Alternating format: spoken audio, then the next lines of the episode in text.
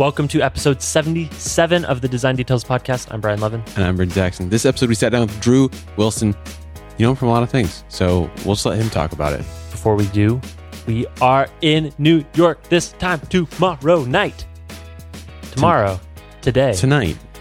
We're, flying out tonight. We're getting to New York Thursday, November 12th at 7.50 in the morning. And if you do the math, that means we're leaving Wednesday night from San Francisco. right after we record here. It's going to be fun. We are going to be rested up though for Friday night. We are doing a live recording.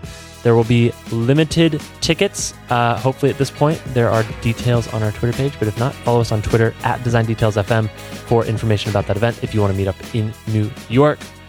Before we get into episode 77, two sponsors we want to thank for bringing this episode to your ears.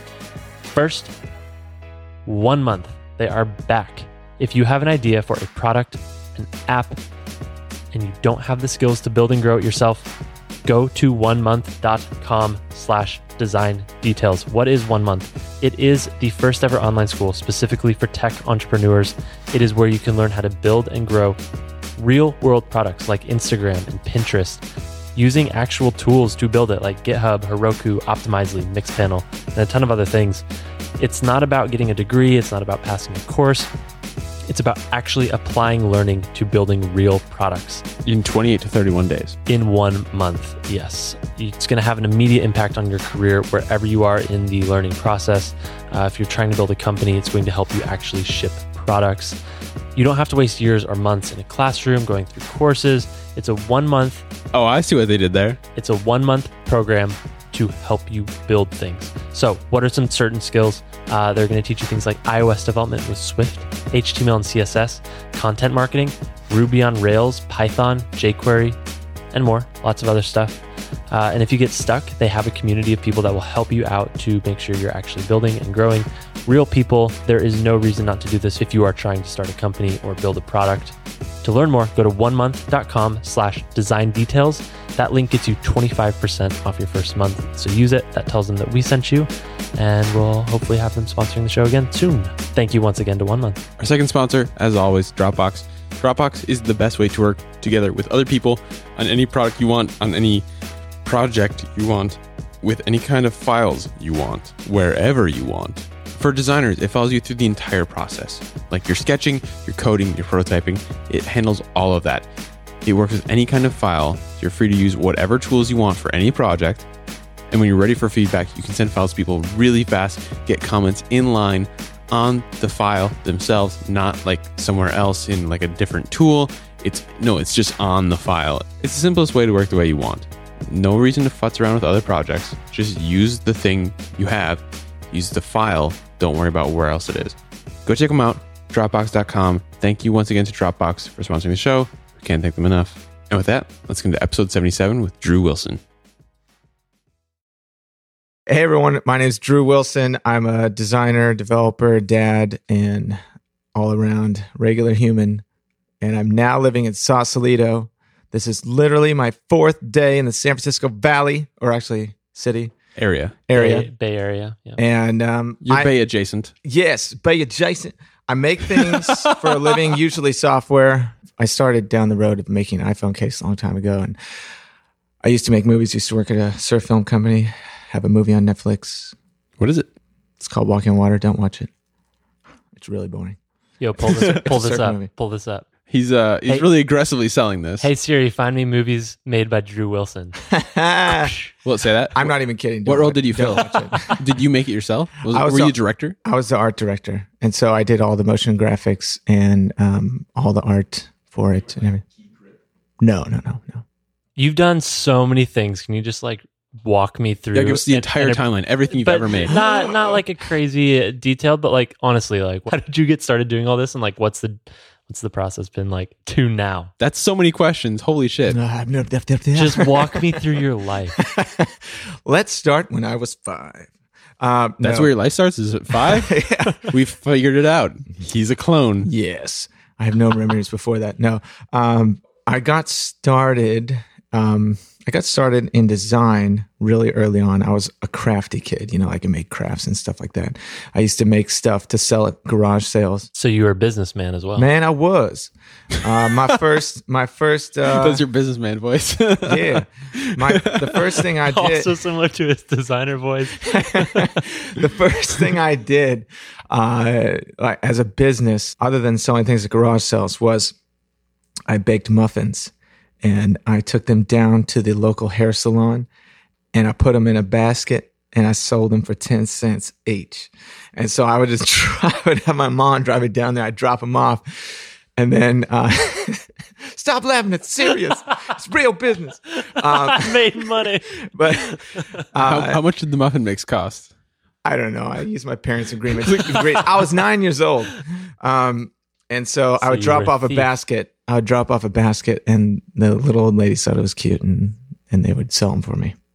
So, Well, they would sell your muffins for well, you. I mean, you know, it'd be at the counter where people would pay to get their haircut, Mm. and then they could buy one if they wanted to. hmm He wasn't. He wasn't a thief. He was just taking venture capital. from your, yeah, I guess. Yeah. Looks like we've come full circle. Wow, you really jumped to the end of there. And what are you working on today? So fast forward seven thousand years. uh, no, so then um, Start at five, end at seven thousand and five. We've got a problem here. being crafty and all that kind of jazz, making necklaces and um, shirts and stuff. Uh, I also did art. So I did like um, traditional art, even through high school. I did um, paintings, Conte crayons, other things like that. But my dad has been in the comic world all my life. Seriously, Yeah, man. that's awesome. Yeah, so he had the first ever mail order catalog for comics. So you could get a catalog in the mail printed and you could look through all the comics and you could send in. So his customers were a huge variety. So um, Mark Hamill's his customer, even Harrison Ford, Steven Spielberg, George Lucas, all these people were his customers. And it was so killer for us to ship them these catalogs. We could put the label on, oh man, I got George Lucas right here. and then my brothers be like, oh man, I got Steven Spielberg over here. And So you got all of Star Wars and all of Indiana Jones. yeah, yeah, and a, a bunch of other like Nick Cage is one of his biggest customers. Nicholas Cage, in case you don't realize what I meant. Nick Cage. He's making Uh, the Nick Cage face. Uh, but anyways, um, so that was fun. So I grew up with comics, and I grew up in that, and with the Three Stooges and all that kind of stuff. And I was homeschooled all my life up until ninth grade, which is insane to go from being homeschooled in a small town, not seeing any of the humans, to suddenly Small town where? uh, Washington State. So I was in Castle Rock, Washington. And then we moved my parents got divorced to Vancouver, Washington. And I went to a high school that had more people in it than Castle Rock. So it was shit. crazy. Um, but anyhow, anyhow, my dad, the way he'd make the catalog is he'd do paste up, right? So he'd take photos of the um, comics, get them printed. He'd cut out the comic out of the photo and he'd paste it up with glue on a piece of paper. And then he'd print out uh, typewriter out um, like the the words you want to say underneath the little picture of the comic, and he pastes that on there, page by page, and then you take that to the local Paste news, up is ridiculous. local newspaper company, and they would you know other than the newspapers they do private jobs too, and so they would run they would run the catalogs and they'd all be printed on newspaper, and so that's how he did it. And then this thing called Photoshop came out. And uh, he hopped on that thing early, and he always had had Macs. We never had a PC in the house, so I grew up on Macs. And so I started using Photoshop when it was version two, started messing around. And then um, there wasn't really huge into it. Uh, I ended up making my first website when I was 13 in 1996. And, um, and then the idea of, of merging Photoshop and the web came about just from the fact that like, oh, I want to make, you know, this little photo look this way. I want to make my background image look this way, you know? And then I remember I saw Microsoft's website and they had their header uh, and, and a sidebar on the left. And right where the two met, instead of it just being, you know, like a rectangle and a rectangle, like everything was back then, there was a a curve that connected the header and the footer. So kind of like rounded into it. I'm like, oh my gosh, how did they make a rounded corner? Like what? And that's when I like like one of the first times I've used viewed source and tried to figure out how they do it. And so then I started. I had like an angel. was it called? Angel. Angel Fire? Whatever? Angel Fire website. I had a GeoCities website, and that's when I first started making web pages. And I bought this um, program for Mac called HTML Metal 4.0 and basically it's a series of CDs and you put them in your computer and it's basically just code snippets of how to, how to do this how to do that like literally code snippets you copy and paste On four CDs. yeah Jesus. so that that's how I kind of got started and it wasn't until 2002 that I got into actual development like back in and I started with PHP Why? Um, Wait, what, why? What happened? why, man? Because I wanted to make this one website and I didn't know anybody who made websites other than myself. And I didn't know how I would get this done. Didn't have any money. So I was like, I just I got to learn, learn to code, I guess, which is something that I always tell myself I never would do because I was always an artist and I never want to touch nerdy code, you know? and Gross nerds. oh my gosh. and then, uh, and, and as, as it turns out, I very, very much enjoy it. I mean, not for other people, but for myself, I very much enjoy writing systems and stuff like that. Mhm. so now what I do is I make products. I come with ideas and just get them out there. I, I was fortunate enough early on. Well, not really early on. So see, I was making like I made my first piece of software, launched in 2009, but I started it in 2007. It was called FireRift. It was a CMS, client-side CMS. So that means everything was in JavaScript. As a matter of fact, I built a CSS interface for the database, so you could access the database with CSS, not writing any JavaScript or anything like that. It was What was pretty it called? it's called FireRift. It's still up there. I have a commercial because I was big into movies and I made a commercial for it and everything. You got to watch the commercial at some point. It's so good. Link in the show notes. yeah, but anyways, I made. I remember I made that commercial, and people uh, commented on the the video like, "What the heck? Why do you have a commercial for software?" You know, like, and it's only 2008, 2009. I'm like, well, who cares? And they're like, this is stupid. You know, that kind of stuff is what I got from the commercial, but I like the commercial. Um, it was fun to make. But um, anyhow, so I made that and that went nowhere. And that was like two years of my life, staying up all night, multiple times per week. Uh, luckily at the time I didn't have kids, but I pretty much drove my finances into the ground because I wasn't doing any client work at the time. Was selling off my furniture. I used to have a wedding photography business, so I sold off of my lenses and my cameras. But then at the same time, I decided to make this thing called Quixly, which is a digital delivery service, and there wasn't any out there at the time other than like eJunkie that I could find. And so this is 2009. So I made Quixly with a buddy, and he ended up leaving as soon as we launched, like literally as soon as we launched. Um, and so it was just me. And I also kind of built it to sell these icons that I've been working on, you know, with cli- as I did client work, I would occasionally need to make an icon or two. So I decided, I was like, oh, I'm just going to build a whole set of icons and sell them. And so I looked around and see who else was doing it. There's this one called Helveticons.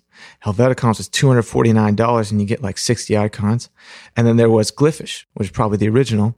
And Glyphish was free. So I'm like, there's like nobody else selling icons. Like I have no idea how much to charge. Like I want to make money. So I'm like, $249. That seems insane.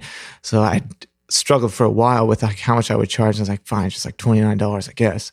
So I put it out there like literally overnight, just like bloated it up and everyone was buying them. And suddenly my situation completely changed.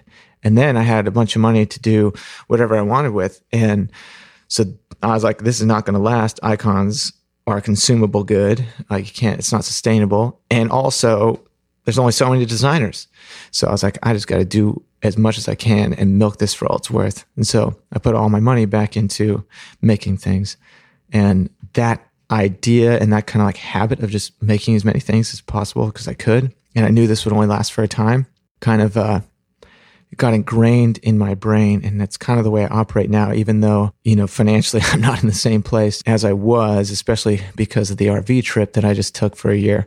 Not being able to work isn't the greatest finances. But luckily I have another You- thing you called can't just operate. yeah, man. Luckily, I have another thing called Plasso, which is my income. So uh, I wasn't it wasn't too terrible. But um, anyhow, uh, through that time after Pictos, I just started making everything everything I wanted to exist. You know, within within reason. Obviously, there's plenty of things I wanted to do that would take many many years. I just started making, and so I've just been building things ever since, and just been fortunate enough to make money off that kind of stuff. And uh, that's what I do. And the reason I do it is because I love it. I w- I'd be doing it if it wasn't for work. I'd be doing it as a hobby, which is what I did, you know, when I started. And um, and at some point, when I make a bunch of money, I will leave the tech world and do what I really want to do, which is make movies, produce, direct, act. That's what I want to do. Interesting. No wonder you like Southern California. Well, I don't really like LA, but I like San Diego. But I know what you mean. You sort of glossed over this point, but you were selling your furniture. You sold all of your lenses and everything. It was a dark time. Yeah, and we're, and we're well- our first child, our first child just been born, my son. You're like crazy positive about it now, but like at the time, did you think, oh shit, I need to actually get a different job? I need Well- to do something else? Like, why? How did you know to keep going? And it obviously worked Well, out. okay, so th- it's a it's called risk tolerance. And, um, and oh, we know. and once you Brian, what is your risk tolerance? Uh, Zero. Minus one. That's not true. Come on. It's entirely true. once you put yourself out there and you take a financial risk and you know it, it could go either way it could go south it could go good but once you've done that and gone through that it's not so bad the next time you're going to do it right you you've upped your risk tolerance right you become desensitized to that and so if you do that for two decades suddenly your risk tolerance becomes huge because who cares if I have like a zero account balance and my bills are due in like a week? I'll figure out a way to make money. I've done it before. Like, so at this point, that doesn't matter to me, you know, because it's just been so long uh, of doing it this way. And I don't remember your original question. I'm sorry. Was there a point where you thought like, shit, I need to get a different job? Oh, oh yes. And I always said, okay, if things go crazy south, I can always, you know, go get a job somewhere. At that point, when Pictos came out and everything, um, I wasn't like super well known. I'm not like super well known right now, anyways, but I'm well known enough to the point where if things went crazy south, I could just go get a job somewhere, right? Um, You're relatively internet famous. I don't know how much I am. I mean, there's people that get, are in our industry. They have like hundreds of thousands of people in their in their immediate sphere. So I'm nowhere near that. But I, I wouldn't worry about that. 12,000 followers will get you somewhere. Yeah. But anyhow, yeah. So I always knew that, you know, I, I could, I could do something else because other than doing this stuff full time for myself, uh, design stuff, I've had one full time job, which was working at a print shop for a year. And I was a designer and the post, post production dude there. The only one, cause this is like a small family run kind of deal. Um, so You like being your own boss. yeah, yeah. Yeah, like I said, if you just put yourself out there over and over and over again, this stuff it becomes easy. And it's easy to stay positive because you don't really view it as a negative, right? I don't really I'm not like afraid because it's Once what, you know it's can what I want to do. It's what I want to do. Yeah. It's like I really don't care if I become so poor that I have to go live in some dingy apartment or something. I don't care. Like honestly, I don't. so there was there was a point when I started making money. I'm like, oh, I could never leave this. But then who cares? Like money's going to come, money's going to go. That's not even why I'm in it in the first place, anyways, obviously. So, At the worst, you have to go live in like some state park or something. yeah, man. I've already lived in an RV for a year almost. So, So let's talk about that. yeah. What, what was the impetus for that? So, um, my whole family lives up in Washington State, and so does my wife's family. And How long you been married? uh, a little over 10 years. Shit. Yeah. Got three kids, man. Um, so, That accent and that statement, just like, Everything. yeah, I got three kids. I'm a responsible father. yeah. Man, what you talking about? Uh, okay, so yeah, so what prompted it was we were. My wife has really wanted to move back to Washington State ever since we got married. Um, but I'm like, there's no way. I can't stand the weather, all that kind of stuff. like, my body is allergic to that area, of the Pacific Northwest, because I grew up there and everything. And I left as soon as I possibly could when I was 17. So You went to the lowest part of the like American coastline yeah, away. man, San Diego. Well, Carlsbad specifically, Oceanside, actually. uh, Slightly north. yeah. So, anyways, I was like, okay, fine. We'll, we'll go up to Washington, you know, because you want to be around the family. It's a great time because the kids are young. They can see the grandparents. So she picks the place. We move up there and we picked a little place called Cathlamet at 500 people right on the, um, the Columbia River. And, uh, it's the only incorporated city in the entire county. So it's very rural and it's super cool place, super cool town. Um, 100% undiscovered. I doubt anyone listening to this has ever even been there or will be there, but rad place. We were there six months. Uh, it was like winter and everything. We're kind of like, maybe we should do the RV thing now because we'd always talked about doing it when our kids are older. Like, yeah, may as well. I guess like it's before they start school. And now we homeschool them, so that, that doesn't play into it anymore. But we're like, it's before it says they're going to be in school. May as well do it. And that was October. And we're like, yeah, let's do it.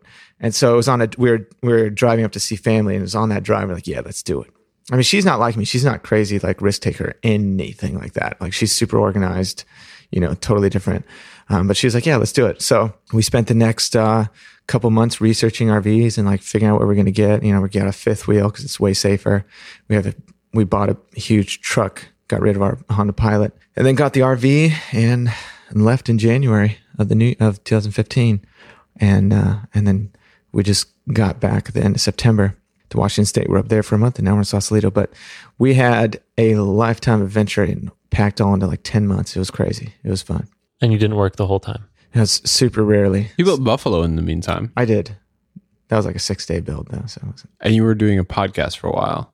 uh, I was doing podcasts before. I think I maybe actually launched one episode while on the road, maybe two. Um, we did record three, but yeah, but uh, yeah, no, it's it's super hard to have time to work when you know you got a two bedroom house essentially, the RV. You have to be whisper quiet, kind of. Well, not whisper quiet. You have to be pretty quiet. And my uh, office is in my bedroom, where if you know my wife's tired and she has to go to bed, I can't be in there, obviously working. Um, so it's very difficult to find time. And then, man, dude, it it takes so much time to like tear down and set up the RV every day. And if and if you think about it, there's 52 uh, there's 52 weeks in a year, 50 states, right? There's only 48 in, lo- in the lower states, which is what we were doing. We ended up doing all 48. But you think about it, that's like one week per state. That's not very much time. Like a day to drive in between, you know, and a day where you're just gonna be setting up, another day where you're just gonna be tearing down the whole day and leaving. So it's not really that much time. You got like five full days if you were to like plan it out that way. Um, but if you want to go to multiple places in one state, that's gone. So now suddenly you're like, you're at the territory of like a couple days in each state. And so you imagine leaving and driving for four or five hours every couple days. It's, there's no time to do anything else. It's a full time job, RVing. How much sure. of the Midwest did you skip? None. We went to all. well, you were in them. I mean, you don't go to two places in North Dakota. oh, North oh, Dakota is the worst. yeah. We we stayed. Mount Rushmore. No, that's That's South Dakota. Shit. Yeah. yeah. never mind. There's Edit that nothing in out. North Dakota. Edit North, that out. the best No, part of we North were in- Dakota is the Canadian border. We Like, went. I guess you can escape. No, man, the Badlands in North Dakota are killer. So the Badlands are all the way on the west side, up like halfway, and Teddy Roosevelt State Park there is awesome. They you drive around and there's buffalo just everywhere, and they actually North Dakota has the only remain in the entire world the only remaining native buffaloes, uh, buffalo herds. So the the other buffalo are the only people who can stay in North Dakota. well in other Only states things, not there's- people. there's buffaloes in other states or bison. In I have other, relatives in North Dakota. They're the worst. I'm sorry. So you're allowed to talk shit. but but in, in other places they come from um, buffaloes that have been bred, Mhm. and so the the last remaining native herd that's never that's not like a bred herd that was like moved one place to the other is in is in North Dakota. Did you see that herd?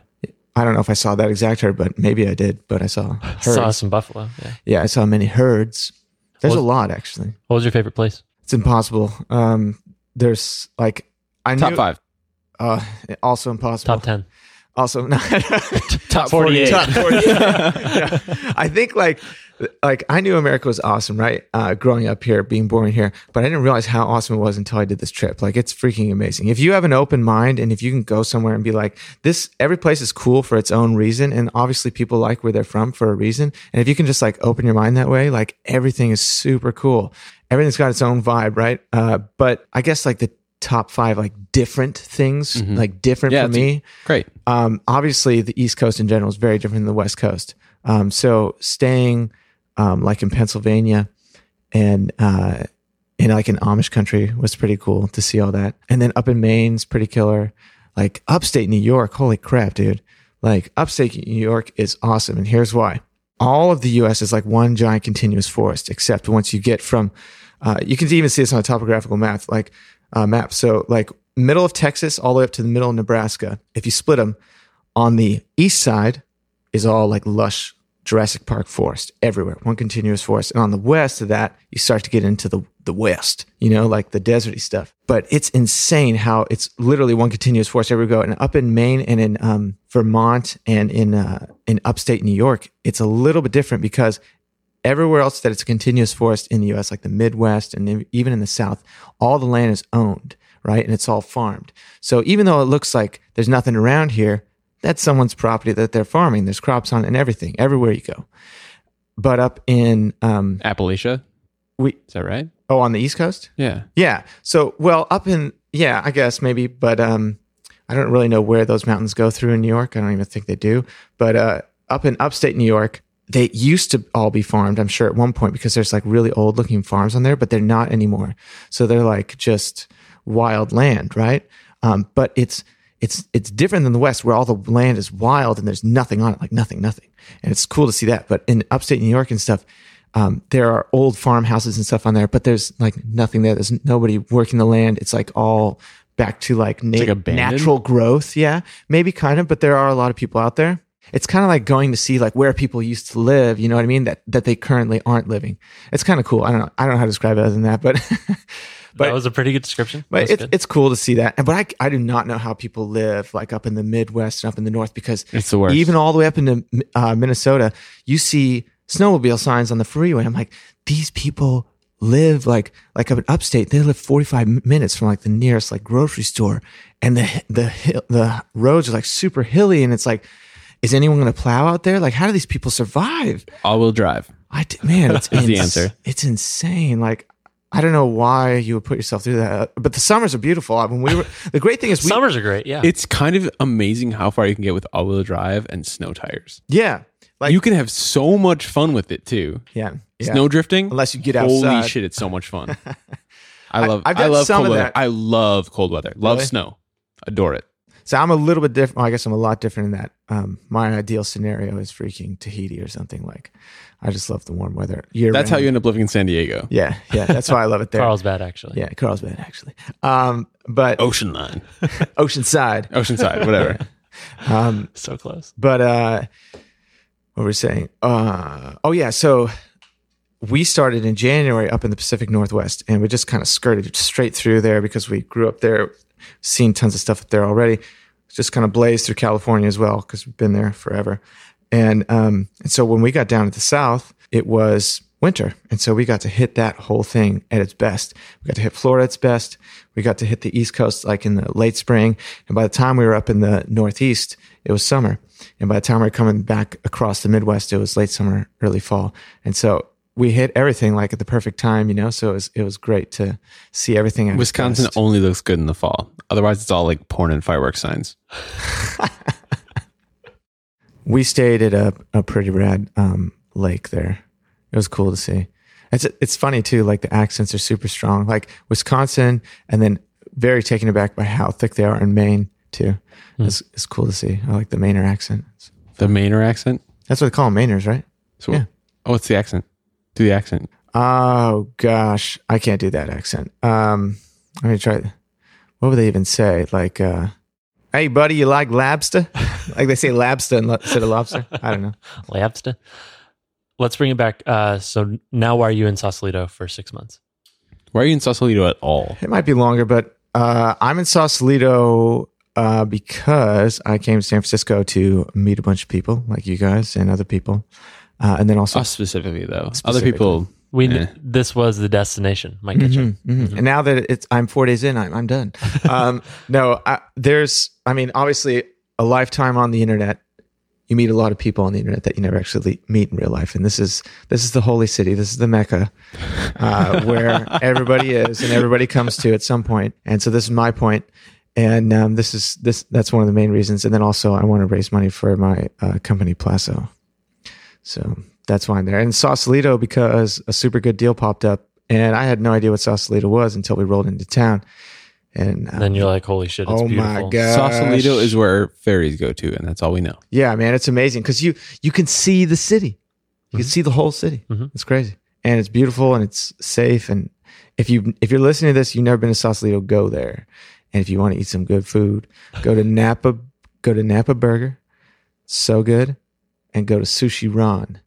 Sushi that Ronald. place is amazing. Sushi R A N. It is so good, you get your mind blown. You've seen Jiro Dreams of Sushi, but that ain't nothing, man. Until you've been to Sushi Ran in Sausalito.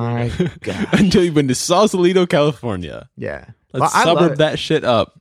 I, that's that's what I'm all about. I'm all about that kind of that kind of like lifestyle. I guess I'm not I'm not like a huge city person. So You have three kids, correct. And you homeschool them. Uh, yeah, my oldest is starting to be homeschooled right now. So he, my wife was a teacher before this. So um, Interesting. Yeah, so we have. Uh, I was homeschooled growing up. You mentioned you were. yeah, I was homeschooled all my life until ninth grade. And you chose to homeschool your kids after that, which is the opposite of what I hear from most people who are homeschooled. So that's why I was like, interesting. What was the decision there? Was it just because you wanted to travel? Uh, I mean that not really. I guess like if you're in a fortunate enough position to be able to work from home and be around your kids, they're going to get a way better education, like one on one or one on two or one on three versus one on 20, one on 40. Um, and also be able to learn at their own pace. And you know them better than their teacher's going to know them. So you're going to know their learning style. It's just set up so much better if you can cater to your kids. And I'm not the hugest fan of the belt system, you know, like karate, the belt system in schools, you know, first grade, second grade, all that kind of stuff. So, um, Belt system. I've you know, like karate, that. man, you got white belt, yellow belt. What orange about the stripes? You said it with one accent and then you said it with another. yeah. So um, with iPads, there's curriculum on there. There's this great, great um, platform called abcmouse.com. Um, you, if you have kids, you should check that out. And then also, you there's like being homeschooled. I'm very aware of different curriculums that are available, and so we use some of that stuff too. But I think education will be very different by the time my kids have kids, and so I don't see any reason why to keep them in the old way of doing things. You know, put them in the new way. You know, so that's what we're doing with our kids, and it's there's not going to be a belt system necessarily. So because he's already past like a kindergarten thing. He already writes and reads and all that kind of stuff. Because you just spend a little time with them, they can do that kind of stuff. They're kids, so that's why we're homeschooling them Okay. For their benefit.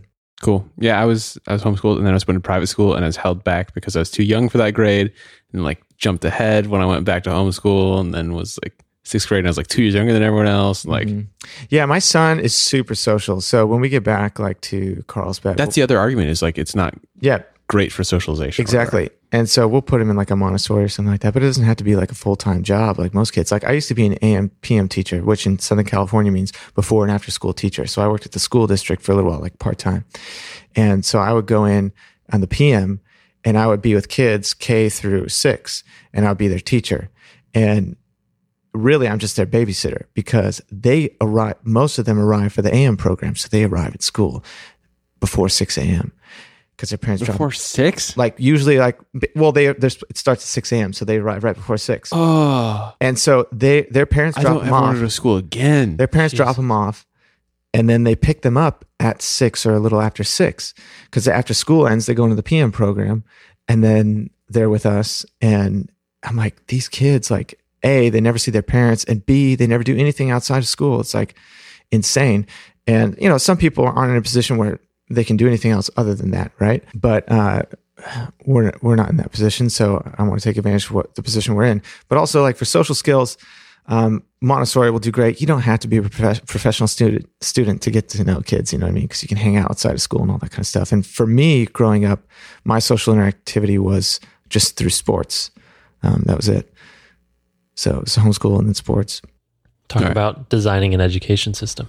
I do think, however, that one of the best benefits of being homeschooled was the self startership. It it tends to encourage you to do your own thing at your own pace, and it leads Totally. to you doing your own projects. Totally. So, do you think that had a big influence on you starting all these different things? Is that Yeah, I think. same kind of process all the way through? Yeah. So most of my family, well, okay. I, so out of my, all my brothers, like most of us are entrepreneurs, I guess. Like How many my, brothers you got? I have six. I have six Holy- brothers and Really? one sister. Yeah. Wow. I'm the second oldest.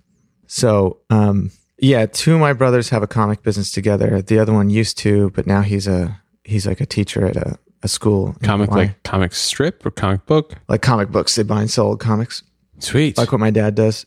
And then my other brother works at a gaming company in Santa Monica. But they've all kind of like at one point tried to build their own company or something like that. But I love comic books. I'm obsessed. yeah, yeah, me too. I'm a massive fan. Obviously, I grew up in them. So I think I was saying something about something. Did the the style of teaching Oh yeah, so Sorry. so that, and then also my dad being an entrepreneur. Um, he never like preached anything entrepreneurship related whatsoever. It was just the fact that he was, you know. And as a young age, you didn't see him as an entrepreneur. You just see him as he has his own business, right? I don't know. I guess my personality too plays into it. Um, just wanting to do my own thing. So yeah, homeschooling was definitely good for it though, and in that regard as far as like being self-starter like you said because that that is how it is it's up to you to kind of finish your stuff I like how you often write about some of the stuff you, you're making, and your most recent app you released was a Mac app. Mm-hmm. And the reason you made it was because you wanted to learn how to make a Mac app, essentially. Yeah. Scratch your own itch for, It did pretty well for, for being. a Uh, problem. I I just want to make this thing right. Like it, it got quite a bit of attention. yeah yeah it did which is cool that's cool i mean it's cool for the fact that maybe some more people learned about what i'm doing um, It's just called Whiteboard, right? Yeah, it's called Whiteboard. It's a Mac app. Um, I've been working on another app um, called Filtron for a very long time, for two years almost. And um, the Mac app there is very difficult uh, because I'm doing more developery stuff. So I'm working with this project called GPU Image, and I'm working with OpenGL, uh, actually a lot. and so it's a lot. It's a lot more difficult, and it's it's more than just like UI stuff. And I was like, Mac sucks because it's like iOS. There's so much stuff that Apple made for you for it, right? It's so easy to make iOS apps in comparison. And I'm like, man, Mac sucks. I wish it was just so much easier. I'm like, what if I just did what Apple set up, right? What if I used Apple's interface elements, right? Because Filtron's all custom UI. And what if I just stuck with, you know, what they have to offer and did something super simple? How easy Sketch would it be? move. Yeah. And so it was like super easy, as it turns out, to make something like that. And um, I still didn't use all of Apple's stuff. I changed the icons and the buttons, like even the share one, because I'm not totally satisfied with theirs. But so anyhow, uh, I I thought of the idea. Uh, I was like, man, I need a whiteboard. I went in the App Store. And there's like nothing, literally nothing. There's no like window, like just a window where you can draw in. And um, there's like one where you can draw on your desktop, and there's a couple other things, but there's no just window you can draw in. So it's like, I'll just make one. So then I I decided to make one. I just stayed up all night and. Uh, in under what surprised me i had no t- when i do these things i have no time limit i'm like maybe it'll take me a week who knows a few nights here and there but it just went really fast built it all in swift did all the itunes connect metadata filled all that stuff out uploaded the app made the icon for it and coded the whole thing um, in under 24 hours and submitted it and it ended up taking like eight or nine days for it to get approved um, but yeah then i just yeah launched it and How'd you launch it? What was the process there? I I just posted to Twitter, "Hey, I just launched Whiteboard," and then uh, someone posted it to Product Hunt, and that's all. the internet did its thing. yep. So that one was was built because you wanted to scratch your niche and like learn the, the platform. Is there anything else you're super curious about building now or learning new technologies or anything like that? Um, I think my new adventure that I really, really want to get started on is building a company that's bigger than me, because that's what I've always done, and I've always bootstrapped.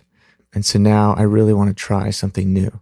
And I've always been a big proponent of bootstrapping, and I still am. I wish that the Valley didn't throw money at ideas, and I wish they threw money at like businesses exclusively because for them it makes sense from a business model perspective just throw money everywhere and one will hit. But i feel like that also might be somewhat not necessarily damaging but maybe damaging to the entrepreneurs they're throwing money at because if you've never been able to build something that has legs itself and that makes money all by itself like you haven't learned those lessons yet you know and they're throwing money at people who maybe just have an idea when they could be throwing money at someone who's got something that has legs. You know what I mean? It's already been through that. So I, I personally wish it was that way. And so I still personally think that people should, before you even think about raising money or taking someone else's money, take risk yourself. See what that's like. It's, it's like incredibly informative to have your life on the line, like your finances on the line.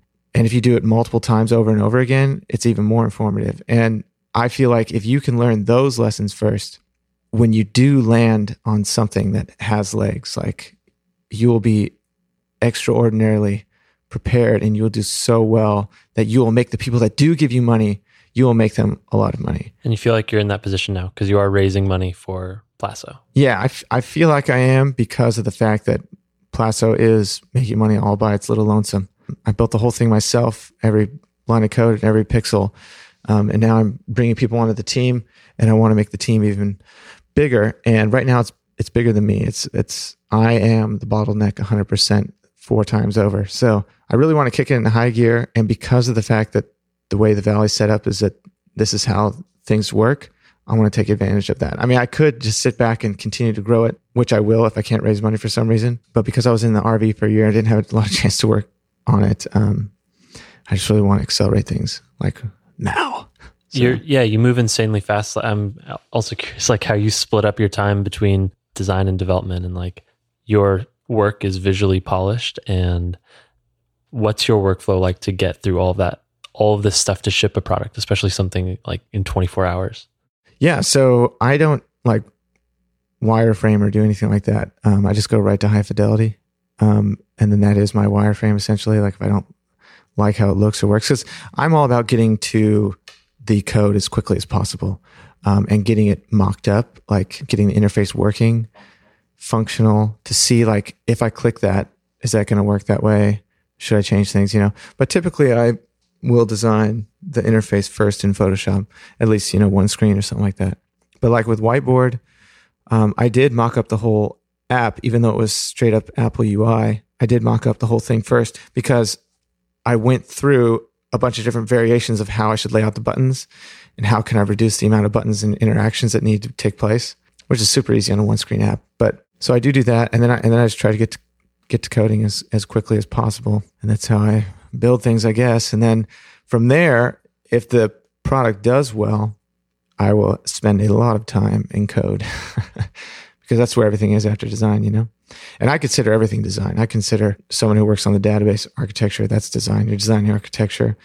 Uh, if you're working on the API, you're designing API. If you're working on uh, the actual pixels, you're designing an interface there. So I consider everything in design.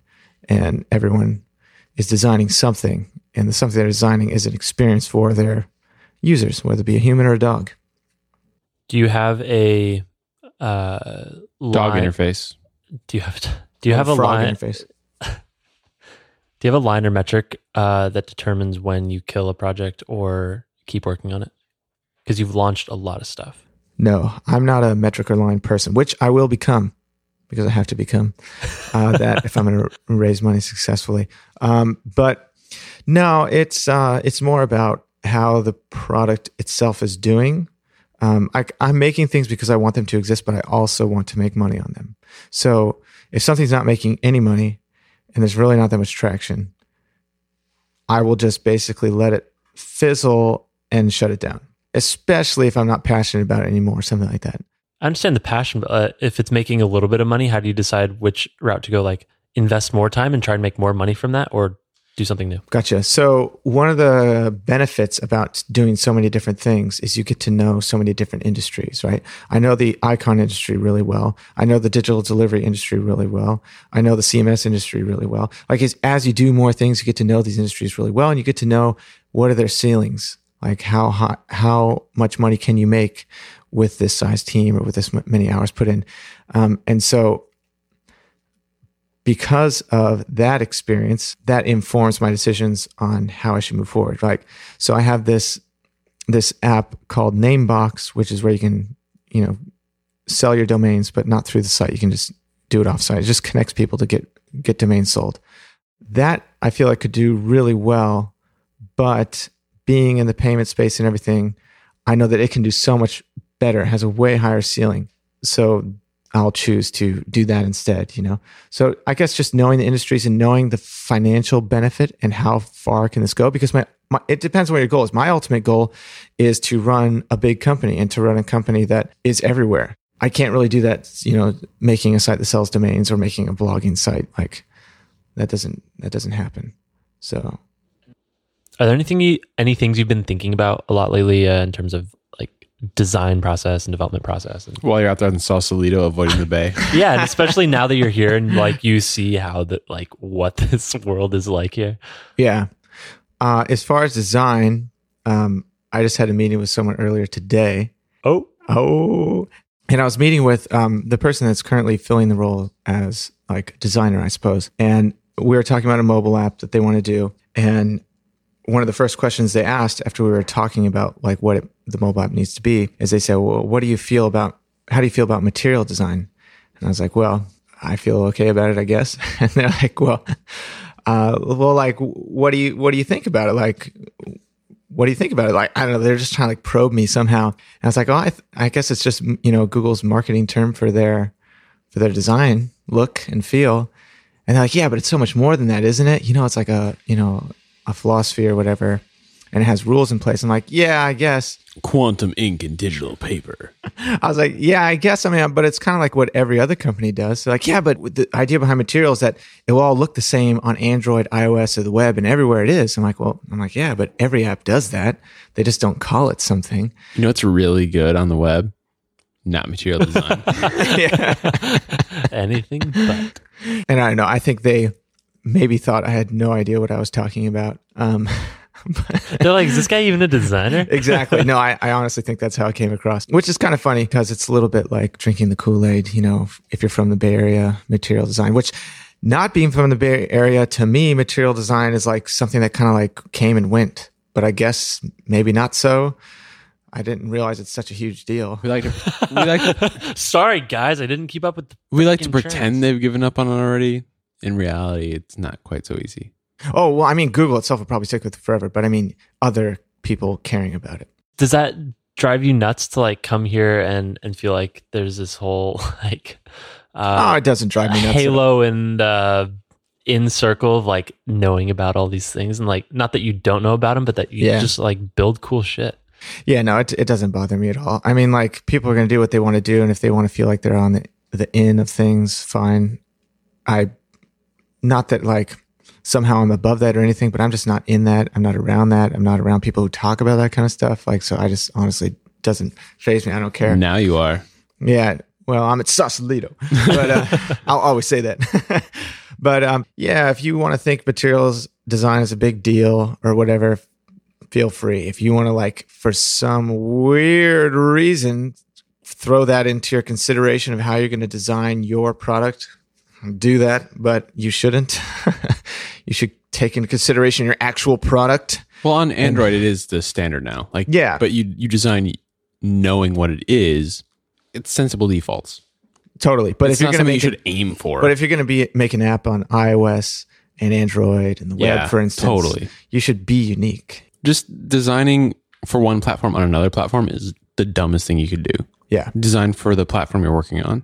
Well, it sounds like you're platform agnostic. You're like, here's here's an aesthetic I want to go for for this this particular product that this product needs, and then just fill it on onto the screen for whatever platform. Is that right? Am exactly. understanding Like your product should exist in people's minds outside of the the platform it's on, right? So, But if- you should follow the rules of the platform, right? oh, Like, 100%. Like if you're going to build something on iOS, build it native to iOS. Don't don't build it with web technology.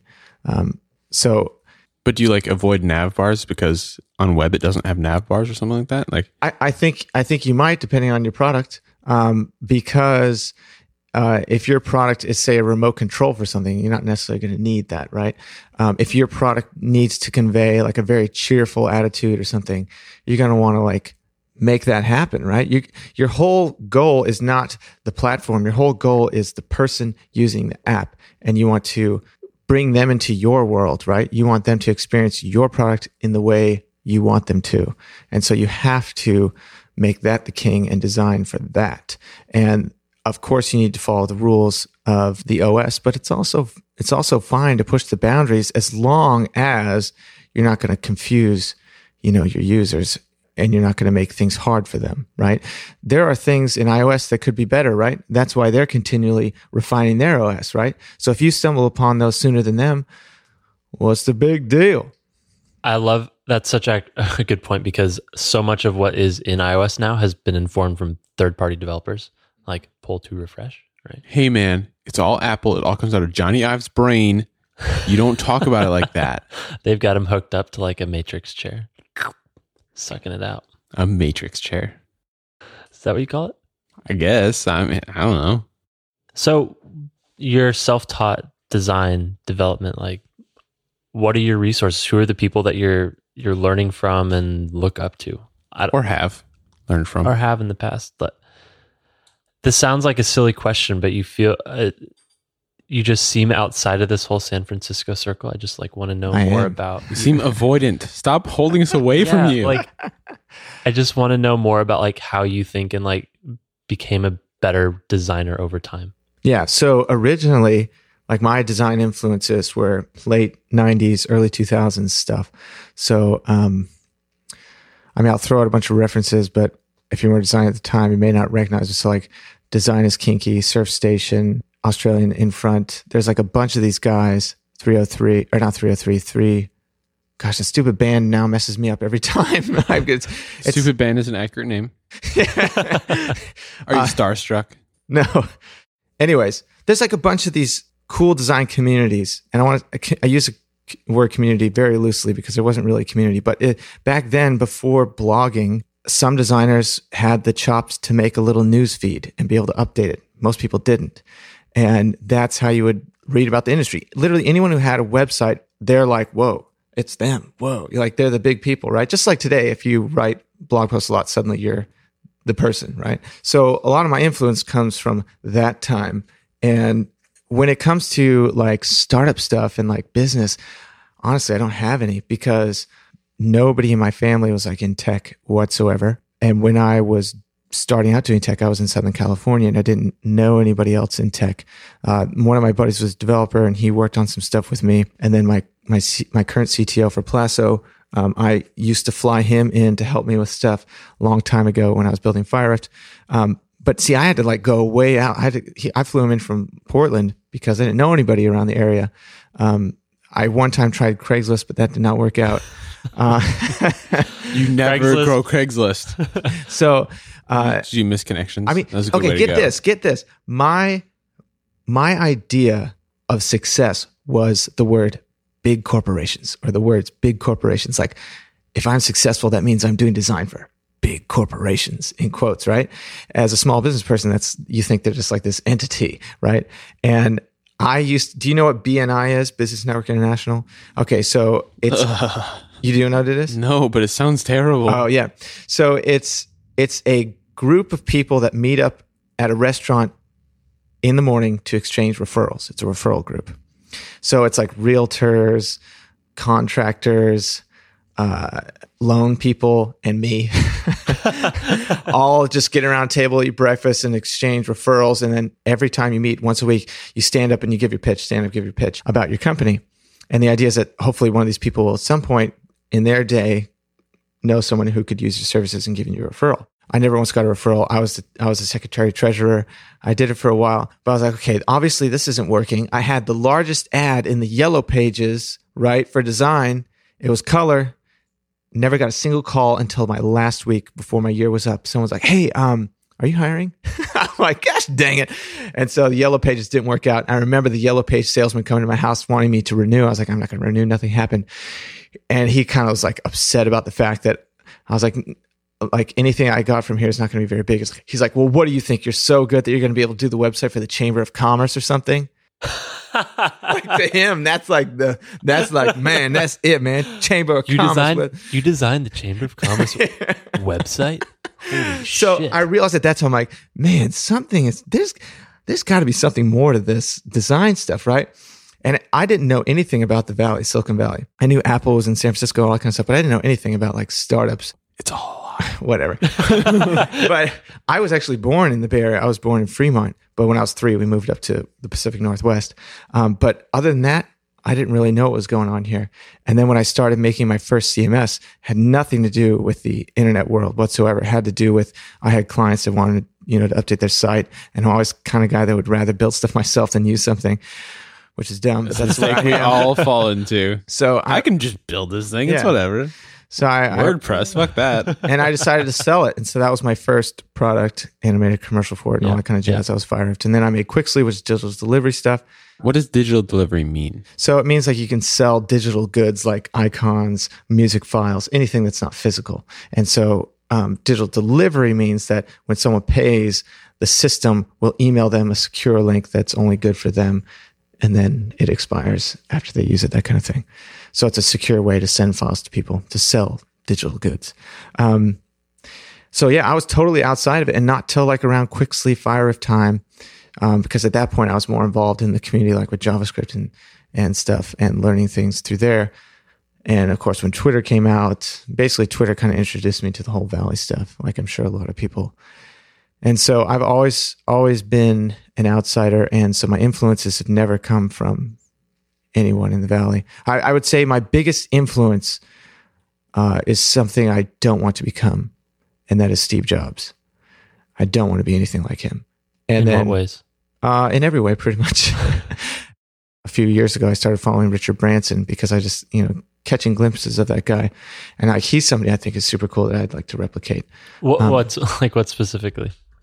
Um, so Steve Jobs is a micromanager. Richard Branson is a I don't know what the term is Hands is. off, crazy person. Hands off manager, right? So he his whole philosophy is find people that are super smart and super passionate about the specific thing you're hiring for and let them go. It's more of like a, a people over product. I have a blog post about this a while ago.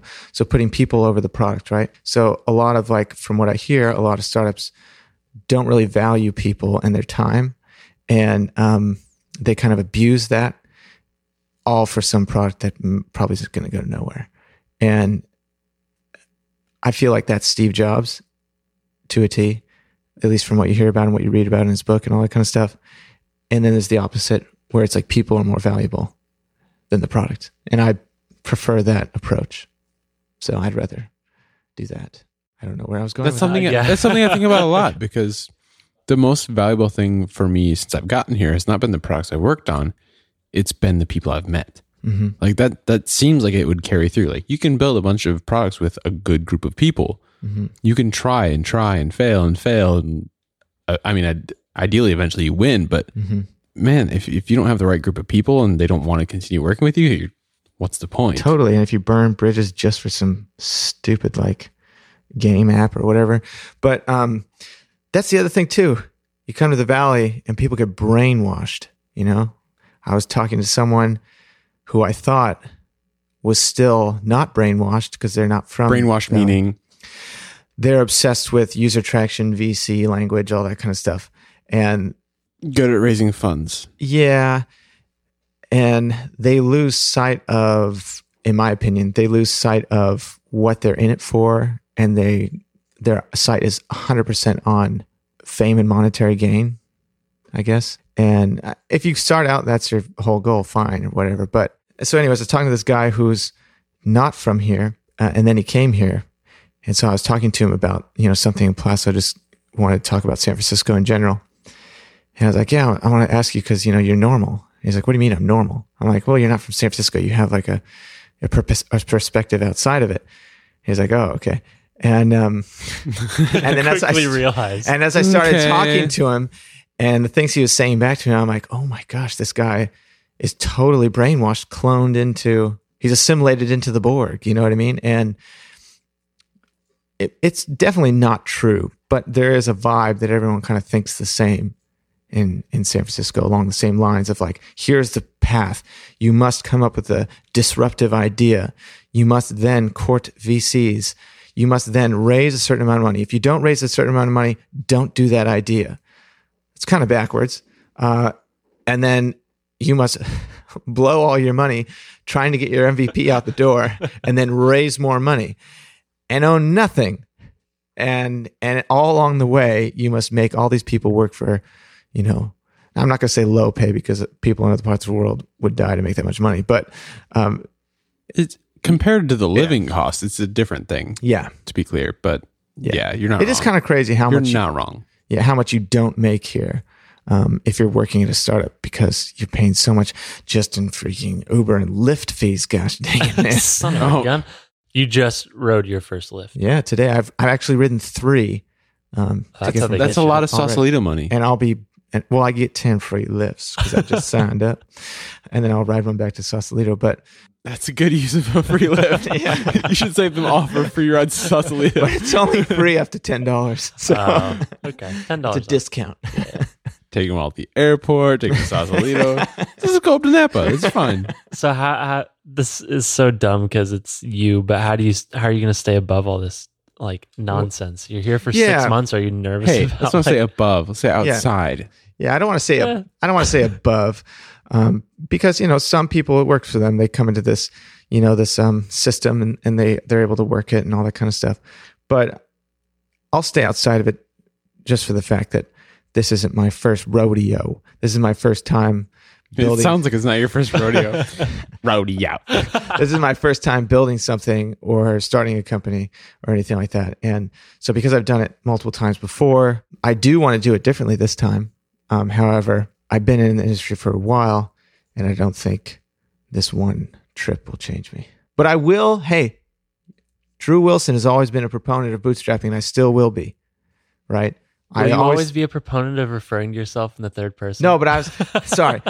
What about But Drew Wilson accents? is about to change people. Drew Wilson. He is going to raise some money. You sound like a like a charismatic preacher. Yeah, that's what I'm going for, guys.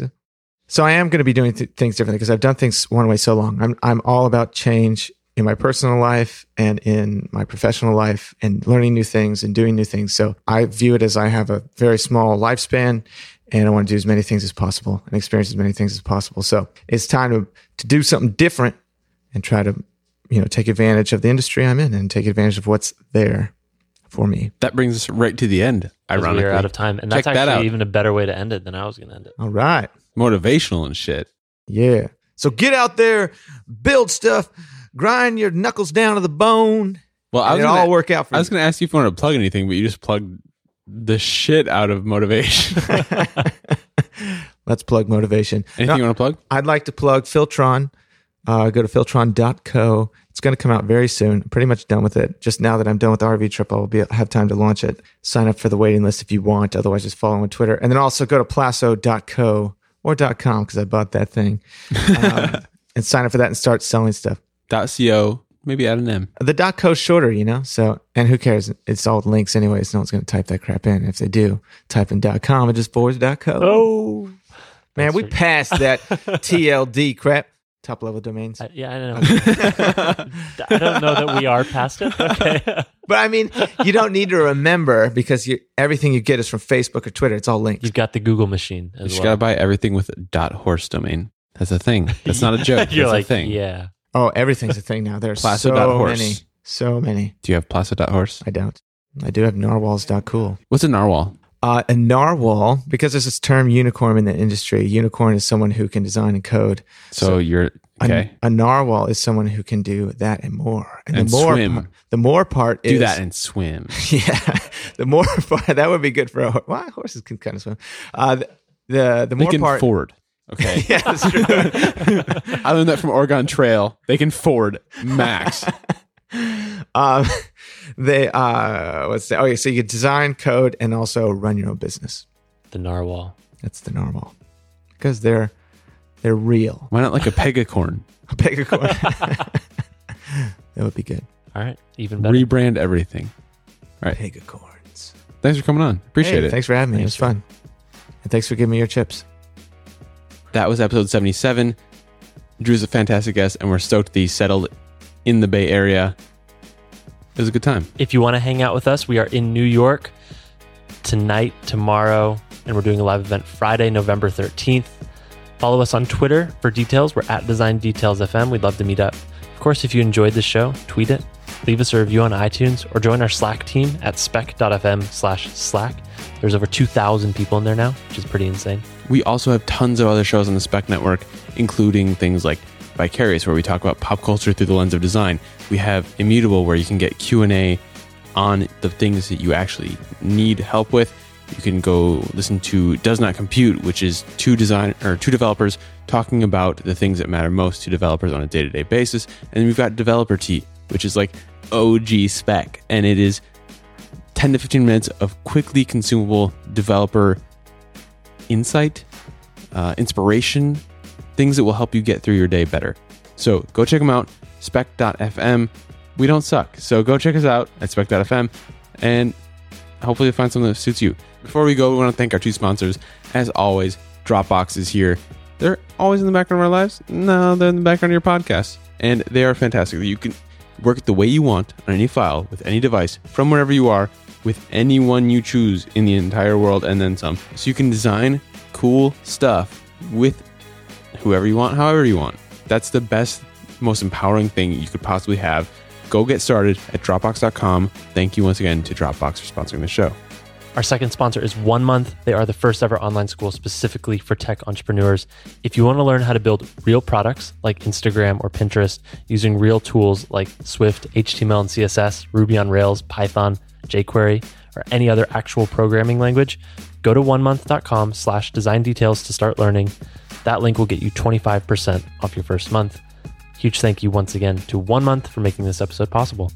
See you on Monday.